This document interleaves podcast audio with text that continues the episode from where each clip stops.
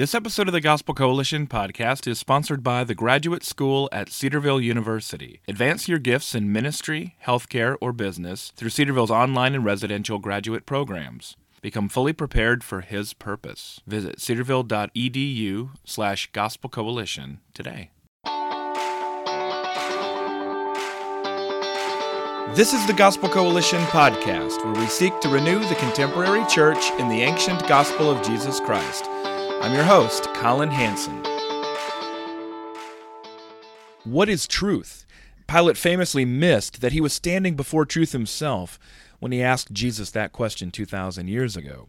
And ever since, much of the world continues to search in vain for truth apart from the way and life of Christ. We have a cultural crisis of truth. But as the truth of the Bible produces wisdom in us, and we live in submission to God's reality, we can point the world toward the source of all truth. TGC's theological vision of ministry was adopted by our council in 2007. The first point addresses the epistemological issue in our culture today. It not only corrects wrong views of truth in the world, but also pushes back on some mistaken notions in the church. The statement says that, quote, Christian growth is not simply cognitive information transfer, end quote. Yet sometimes that's the discipleship plan our churches seem to convey in preaching and Bible studies. Uh, there's balance to be found in seeing truth as not only something to be studied and taught, but also as something to be obeyed. We are not only hearers of the word, but doers also, as we read in James 1:22. To talk more about truth, I'm joined on the Gospel Coalition podcast by TGC President Don Carson. I'm going to ask him about the quote epistemological issue, but we'll also talk more generally about the role of theological vision in the church and TGC and this cultural crisis of truth. Dr. Carson, thank you for joining me on the Gospel Coalition podcast. It's my privilege. Well, great. Well, just start off with the basic. What is a theological vision of ministry, and how does it differ from a confessional statement? the two categories really do overlap, but a confessional statement is primarily a list of uh, propositions, truths, summaries about what we believe, what we hold to be true. Um, there are entailments from those statements about how to live, but the focus is on what we confess to be true, our corporate convictions. A theological vision of ministry, by contrast, is, is talking about how we discharge the ministry we have in the gospel, uh, looked at from a theological perspective. That is, not so much from a pragmatic perspective, even from a goal perspective, but primarily how the theology reflected in Scripture shapes our understanding of what ministry should be. Uh, obviously, the two categories overlap, but that's the fundamental difference. So I think this theological vision of ministry, going all the way back to 2007 when I first read it, is one of the things that makes TGC unique. So take us back to that place of, of why and how TGC adopted a theological vision of ministry. When Tim Keller and I were first talking about these things, um, before the first proto council met, that is between 2002 and 2005. Um, we remarked, I don't even remember who brought it up first, we remarked how even a detailed statement of faith uh, doesn't constrain everything. Um, uh, to use the example that he likes, um, the Westminster Confession of Faith, which is uh, adhered to by those in the high Presbyterian tradition, with some small variations in the Reformed Baptist camps, uh, does not determine a lot of things. It doesn't determine, for example, um, whether or not you're an expository preacher. It doesn't determine whether or not you choose this or that particular Bible translation. Uh, at, at, at, the time, some were still debating about how strongly we should um, buy into the perspectives of the emerging church, um, and so on and so on and so on. Uh, how how seeker sensitive should we be in our efforts at evangelism? Um, what are the primary foci of pastoral interest in, in a in, in a good church? And both of us could point to churches that uh, adhere to the same statement of faith, but come out very differently on matters of that sort. So it was at that point that um, we decided between ourselves that um, we needed not only a statement of faith, but a theological vision of ministry to which we uh, uh, could enjoin uh, adherence and, and, and understanding and, and, shared commitment. If I if I understand correctly, uh, Richard Lints writes about this in his Fabric Theology, if, if I remember that correctly, and also Tim picks it up in his Center Church with more detail. And a theological vision, as far as I've understood, is not intended necessarily to be universal in time or place, precisely because of what you're talking about here. It's a bit of how you work out the theology. So I'm wondering is it possible that TGC would need to revise our theological vision at some point? I'm happy to answer that, but let me go one step farther back. Uh, I would argue that even a statement of faith is revisable. Yeah. Now, um, one has to be careful. One doesn't want to say that that what we believe should be up for grabs uh, every few months or every few years. But every statement of faith is is worded a particular way, in part because it's interacting with the questions or the denials or the belief systems and so on of its own particular day. And so long as the changes are not done um, cursorily or too quickly or ignorantly, um, a, a, good statement of faith can be brought up to date by careful, meditative, thoughtful um, study and uh, examination, because at the end of the day, the ultimate authority for us is Holy Scripture, not our mm-hmm. statements of faith. Well, and we did revise TGC's statement of faith, our confessional statement in 2011, to reflect the historic, literal Adam and Eve. So that's an example of, of something where we have done that in the past. Yes, and the reason we did it was not because, in that case, we were changing our uh, beliefs, but because we w- wanted them to be explicitly articulated rather than merely implicit. Yeah, a new a new problem had emerged, or at least it was right. an old problem, but it emerged with new force and new import, and led us to make that revision. That's right. So, uh, if statements of faith are revisable, then uh, why should not uh, theological visions of ministry, perhaps even all the more so? Um, so for for example, if if uh, you you live in a country which has relative freedom of worship and, and gathering and so on, and and then you go through a, a change of government and and um, it, it becomes illegal to meet um, in a public place, and uh, even uh, house meetings are viewed with suspicion and so on. Then the way you conduct your your ministry is is going to change, and and uh, th- that's an easy example where uh, a theological vision of ministry might be articulated a little bit differently once you are operating under uh, an authoritarian regime that is trying to stamp you out.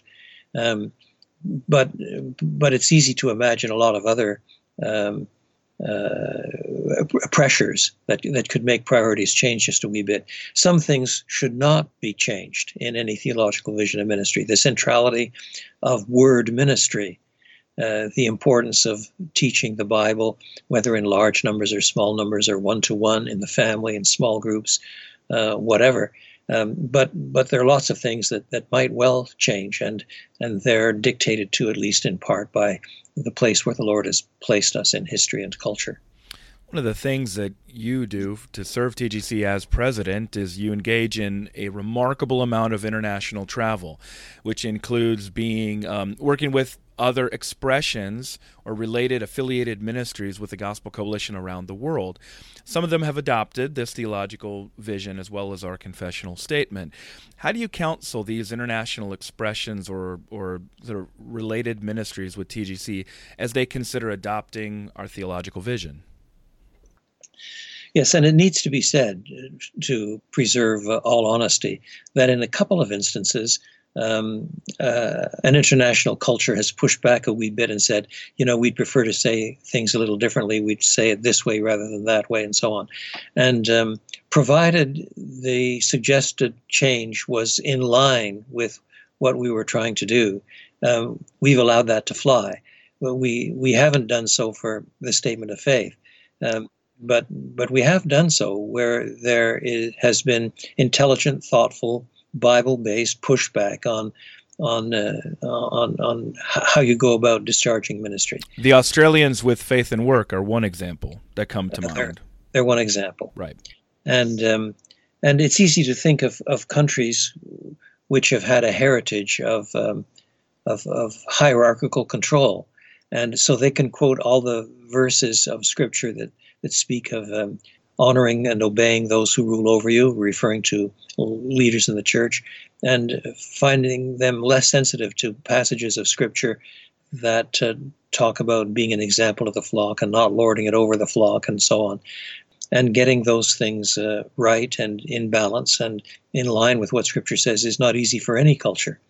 But what we've tried to encourage both for the statement of faith and for the TVM, the Theological Vision of Ministry, is that before any new proto council forms, any new council that becomes the the, the locus of a new uh, gospel coalition in some new language group or culture, we strongly encourage the would be participants to meet together regularly over a two year, three year, four year period and work through the documents and make sure that everybody is on board, not just skim them through, oh, yeah, I believe all that, no problem, but to argue them out, to think them through so that they become part of the lifeblood and, and, and convictional stance of, uh, of the council.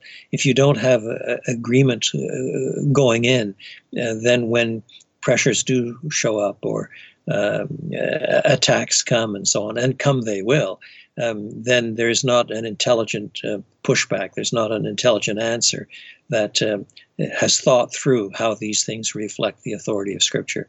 So, what we encourage, in other words, is is uh, before they formally adopt our theological vision, or for that matter, our statement of faith, they spend quite a lot of time studying it and, and thinking about it, praying about it, and making sure they really are on side.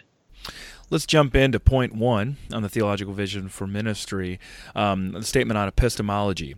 Our statement walks a line between Enlightenment certainty and postmodernist subjectivity.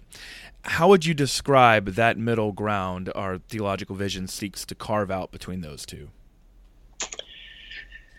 Uh, how much time have you got? I was afraid of that. Yes. You've written entire, large, and acclaimed books on this topic, so sorry for the basic question. but but it is an important question. The the, the so-called Enlightenment certainty um, probably failed to grasp thoroughly how the questions we ask and what we hear by way of answers and what we think to be true is shaped at least in part by where we are in culture. The kinds of questions I ask the Bible, the kinds of study I do, me, uh, uh, an aging white Canadian born male with a certain education and so on. Um, all of that is going to be a wee bit different as compared with the kinds of questions and and um, and, and uh, uh, impulses and so on uh, ad- adopted by a, a, barely literate prostitute on the streets of Mombasa.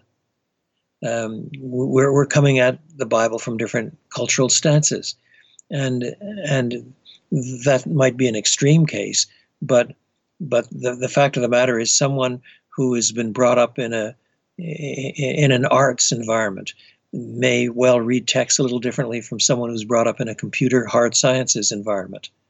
And and the more we recognize those things, the more we are prepared to uh, be warned that that uh, perfect objectivity, perfect neutrality, is an option not for any of us who are finite in our knowledge and and biased in, in our perspectives, but it's something that belongs only to omniscience. God alone can achieve 100% certainty about everything, about anything for that matter. Whereas, um, whereas our certainty is always of a second order. And now, the, the problem on the other side is that having observed that point, the postmodern tends to say, therefore, you can't know anything. In fact, the one thing you can know is that you can't know anything. There's a certain amount of logical contradiction built into this, but but but here very often the false ideal is held up to know anything truly, to know anything certainly. You, you must have perfect knowledge of it, uh, of the thing itself and all of its relationships and so on. Um, but that is holding up a false, uh, a, false um, uh, idol. Uh, it's holding up a, a false uh, uh, goal, a false standard. The only person who can know everything um, is, is is omniscience. And now that doesn't stop the writer Luke from saying to Theophilus that he, he, he's putting these things in order and presenting them to him in order that Theophilus may know the certainty of the things that have been taught him. The, the Bible speaks of human beings knowing things certainly, but it's knowing things certainly the way human beings know things certainly. Um, uh, it, it's not knowing things certainly the way God alone knows things certainly. God alone knows things certainly as a function of his omniscience. He, he knows absolutely everything about absolutely everything. And, um, and, and, and that means that the way he comes to know things, the way he does know things, certainly, is, is of a different order from the, the kind of knowledge that human beings have, us with our finitude and also with our sinfulness and, and delight to, to twist things. So Christians, I think, who are thoughtful in these areas, find themselves in a certain tension. They they want to avoid the subjectivity of the worst postmodern excesses, where it, it becomes wrong to say that you know anything. Um, everything is up for grabs. Everything is true only for you, not because it's true in the public arena, the the, the open market square. Um, and and and therefore, the one thing that they're really certain about is is that is is that you can't be certain legitimately about anything, and and this leads to all kinds of uh, moral relativity and uh, relativity with respect to confessing the truth and and real suspicion about any sort of exclusive truth claims and so on. And on the other hand, you don't want to flip the other way and claim that we can know with a kind of knowledge that only belongs to God Himself. So um, that's why we tried in our statement to, uh, as you put it, walk a line between enlightenment certainty and postmodern subjectivity. And which one you stress depends on what's being denied, on on on what's what's being ignored. Yeah, I, I can't tell you how many times I've I've read our theological vision for ministry, not only because it, it guides everything that we do and that we publish along with our confessional statement at TGC, but simply because it's been so personally and spiritually captivating for me um, over the course of these last 12 years and, and been so influential in I, my individual life as well as my professional work. And I was surprised reading it this time um, in pre- preparation for this interview and for this series, uh, where we're talking with a number of our different council members and writers and people like that about our theological vision for ministry, that this section was probably the one that felt a little bit dated. Um, you could tell, just like we're talking about here, of how influential a lot of the emerging church conversations were um, when TGC was forming back in the mid to, to late 2000, um, or first century, or first of the 21st century, first decade of the 21st century. And um, it's because I've noticed a lot more emphasis since 2016 on truth. so many people before 2016 who would have talked in the ways that we're talking here about uh, with a postmodern perspective and a subjective perspective which to be clear they still do talk about in certain ways and i might say transgender ideology would be one of those ways but it's amazing how much more talk there is now about truth what do you make of that transformation? Does it change any of of what you were thinking about 12 years ago in terms of of how this theology was working out in um, in the world? It doesn't change what I think is the case. The the the, the, the careful line between uh, what you have called enlightenment certainty and postmodern subjectivity. It doesn't change that, but it might change what you emphasize um, be, because because our hearers are coming from, from slightly different places. Um, perhaps the easiest way to um, give an example is is to to move outside Western culture for a moment. Um, if I'm speaking in any Western university at a at a mission of some sort, um, there will be significant numbers uh, who, who are suspicious of any absolute truth claim in their lives other than what they accede to themselves. Um, that, as you say, that's beginning to change. I'll come to that in a moment. But nevertheless, um, uh, ex- exclusive truth claims. You cannot be saved uh, other than through the merits of Christ's sacrifice right. on the cross, or something like that.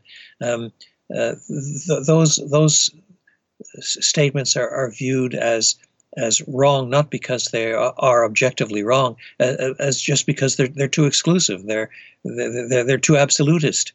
Um, whereas if I'm speaking at a university in the Middle East, as I sometimes do, there there are very few people who would want to say that uh, there's no such thing as truth or as objective truth. Uh, they, they, they mostly hold that there is such a thing as truth. The question is who's got it and what is it? Well, obviously, that doesn't change my general stance on the tension between uh, the Enlightenment heritage and postmodernism. But what I'm going to emphasize in that context will be a little bit different from what I'm going to emphasize at a Western university.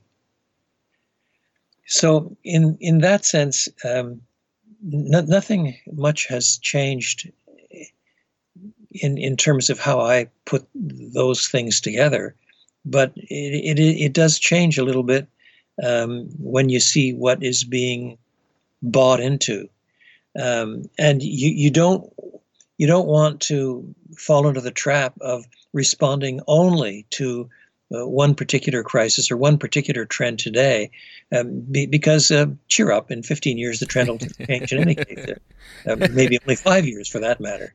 Uh, things can change awfully quickly in a digital world.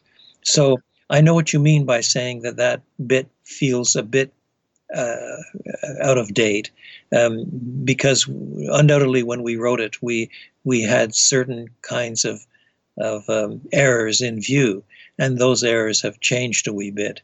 But but the the general stance itself of uh, of of what the TVM says, uh, I, I think is right. I think it's it's I don't think it's been shown to be wrong. It, it it's merely been shown to uh, need uh, applying in slightly different ways as as the whims of the culture change a wee bit.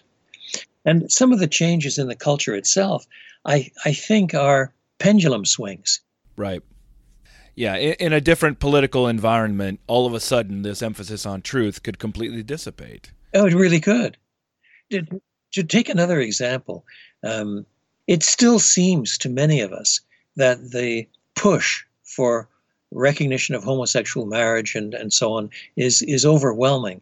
But careful polls have shown that the under 25s are changing in this regard. Right. Um, they're, they're beginning to say, enough already. Stop being so pushy. Uh, um, maybe there's something to be said for a traditional view after all. Now, that hasn't dawned on our political leaders or uh, mass media outlets by and large, but it's there perking away underneath. Right. It wouldn't surprise me if in another 10 years there's a pendulum swing on some of those matters too. Yeah, it would appear, at least from some of the analysis that I've read on that exact point that you've raised there, that the immediate jump from Obergefell and the push for um, gay marriage to transgenderism and now all of a sudden the conflicts that that's wrought within the gay community lgbtq community there and then with young people watching that seems to have really diminished people's quote unquote tolerance for so these alternate lifestyles and things like that. So you're right it's amazing how quickly things can change in a variety of directions that are largely unpredictable to us um, in a digital age. Um, it, it's it is noteworthy I, I should say of just how prescient the this document remains overall. Um, there's one section that I, I, read here. I'm going to talk about it in a different uh, episode with Darryl Williamson.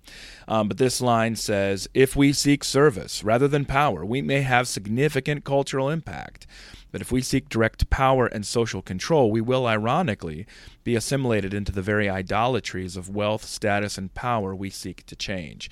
That comes from a, a further statement, uh, point three in this section, which is on how we should relate to the culture around us, on contextualization. So, anyway, just to point out that the vast majority of this, it, it remains, I think, in some ways, even more true today.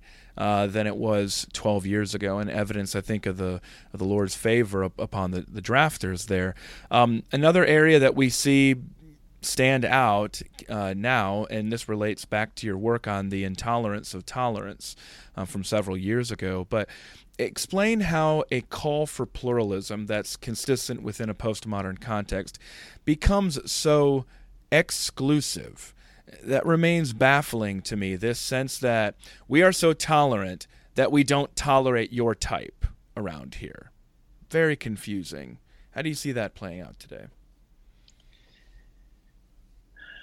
Underneath it is the lust for power, for control.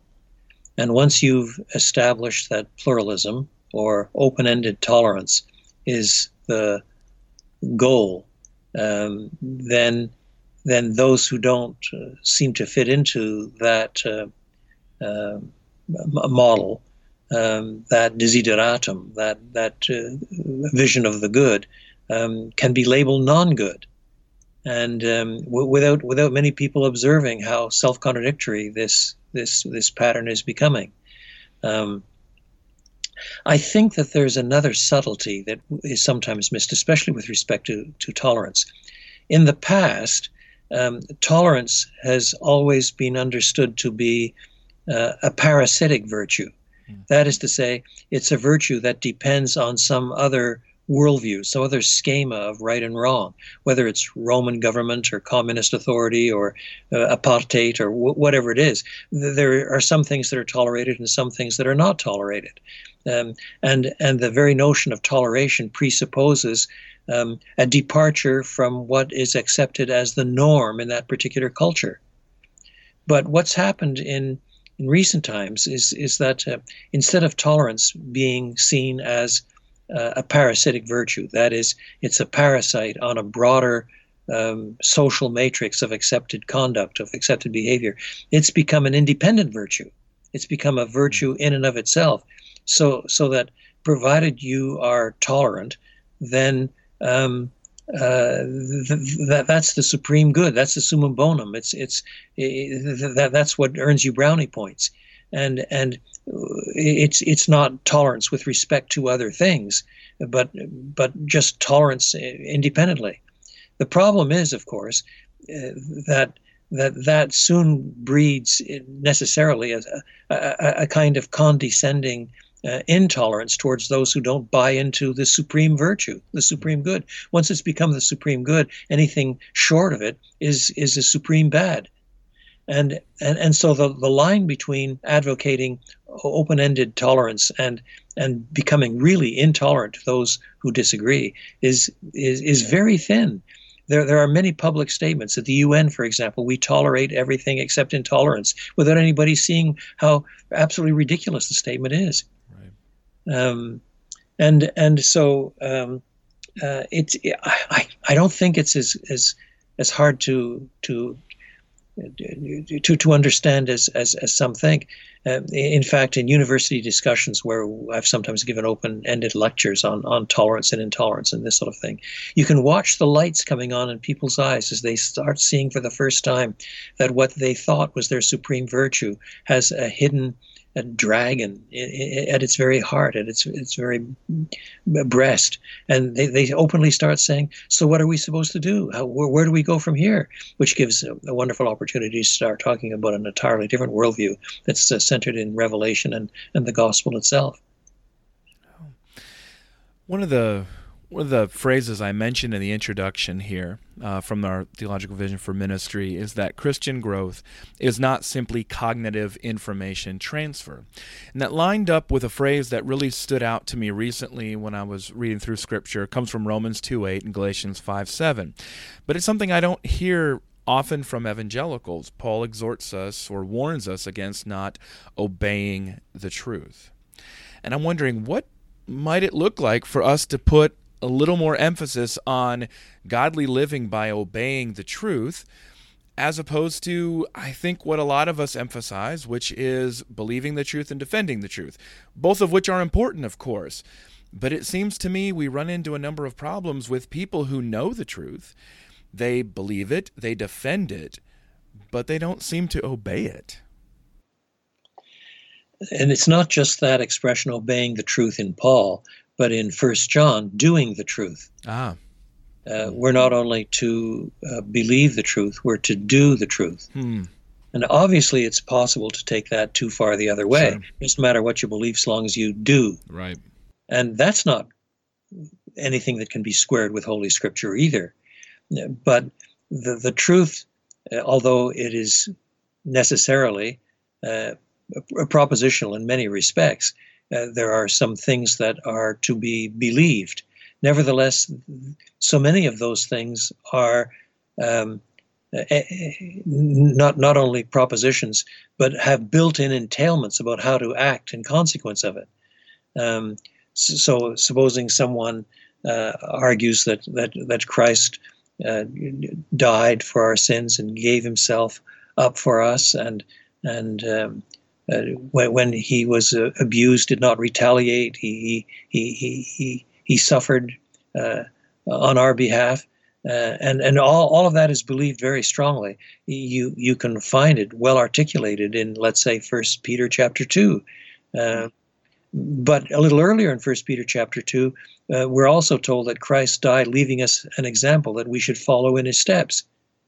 So the very cross work that is to be believed and trusted um, because of Christ's atoning sacrifice in our behalf is also a model of how to live. And that's the kind of thing that uh, shows up more often than we, we realize. We're to forgive one another, even as God in Christ Jesus has forgiven us. So there's the heart of the gospel. He's forgiven us in Christ Jesus. Um, but the entailment is that therefore we are to forgive one another. Um, in other words, so much of the good news of the gospel which turns on calling people to repentance and faith, to believe certain things, um, uh, has as an entailment how to live. And you don't want to make the how to live part confused with, with what God has done in Christ Jesus. But it is an entailment. That is, um, believing the truth will result in lives so transformed that they are heading in a different direction from what they were heading in before. Well, in fact, it, it biblically speaking, it's the evidence that you do believe the truth. That's exactly right.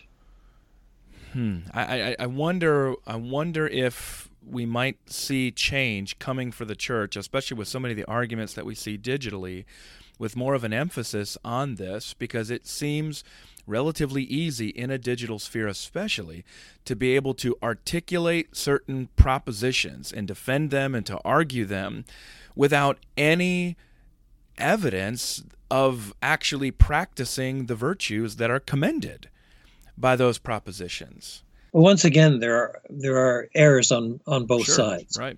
And on on the one side, people like to say things like uh, "preach the gospel if necessary," Right. use words, Right. uh, which is simply silly. right. Um, but on the other hand, um, uh, pre- preach the gospel and believe it, and it doesn't matter how you live. Uh, it can't be squared with Holy Scripture either. When the Master Himself says, "By their fruits you shall know them."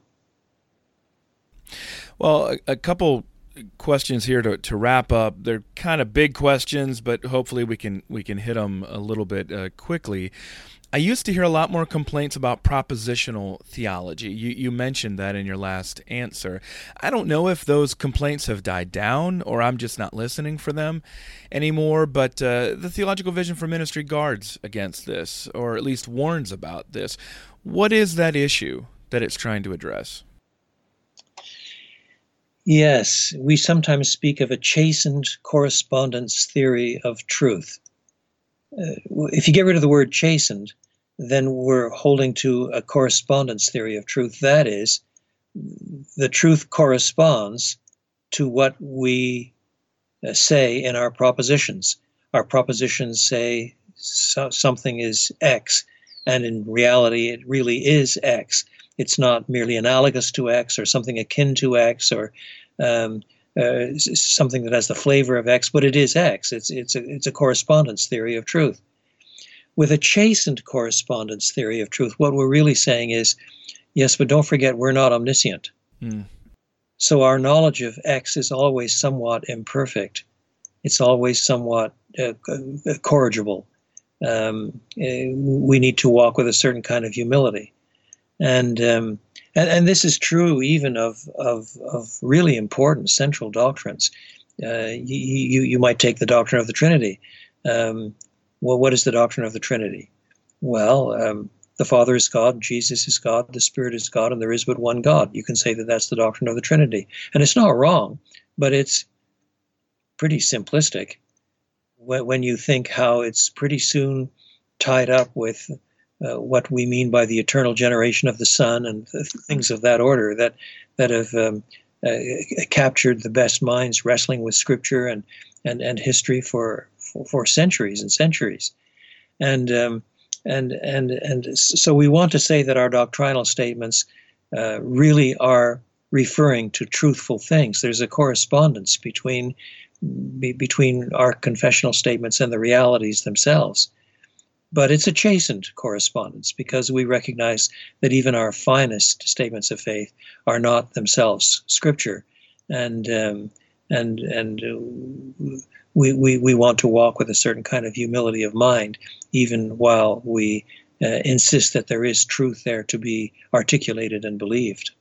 Well, I'll leave it there. Would love to talk even more about this, but I hope to give people through these conversations a really heart to study, to dig down, to, to read more about this theological vision for ministry, and to work it out for themselves to use this as an example, but to take it back to their churches, to their ministries, wherever they are around the world. We got people listening to us we know from around the world, and begin to apply that and to work that out in their lives. I found it incredibly beneficial for me and, with our context and in our, our, work here at the Gospel Coalition, and I'm thankful for that, uh, for your work, Dr. Carson, on that, and, and your work in continuing to advance this cause over the last 12 years. So, again, my guest on the Gospel Coalition podcast has been Dr. Don Carson, president of the Gospel Coalition. Thank you, Dr. Carson. My privilege to be with you.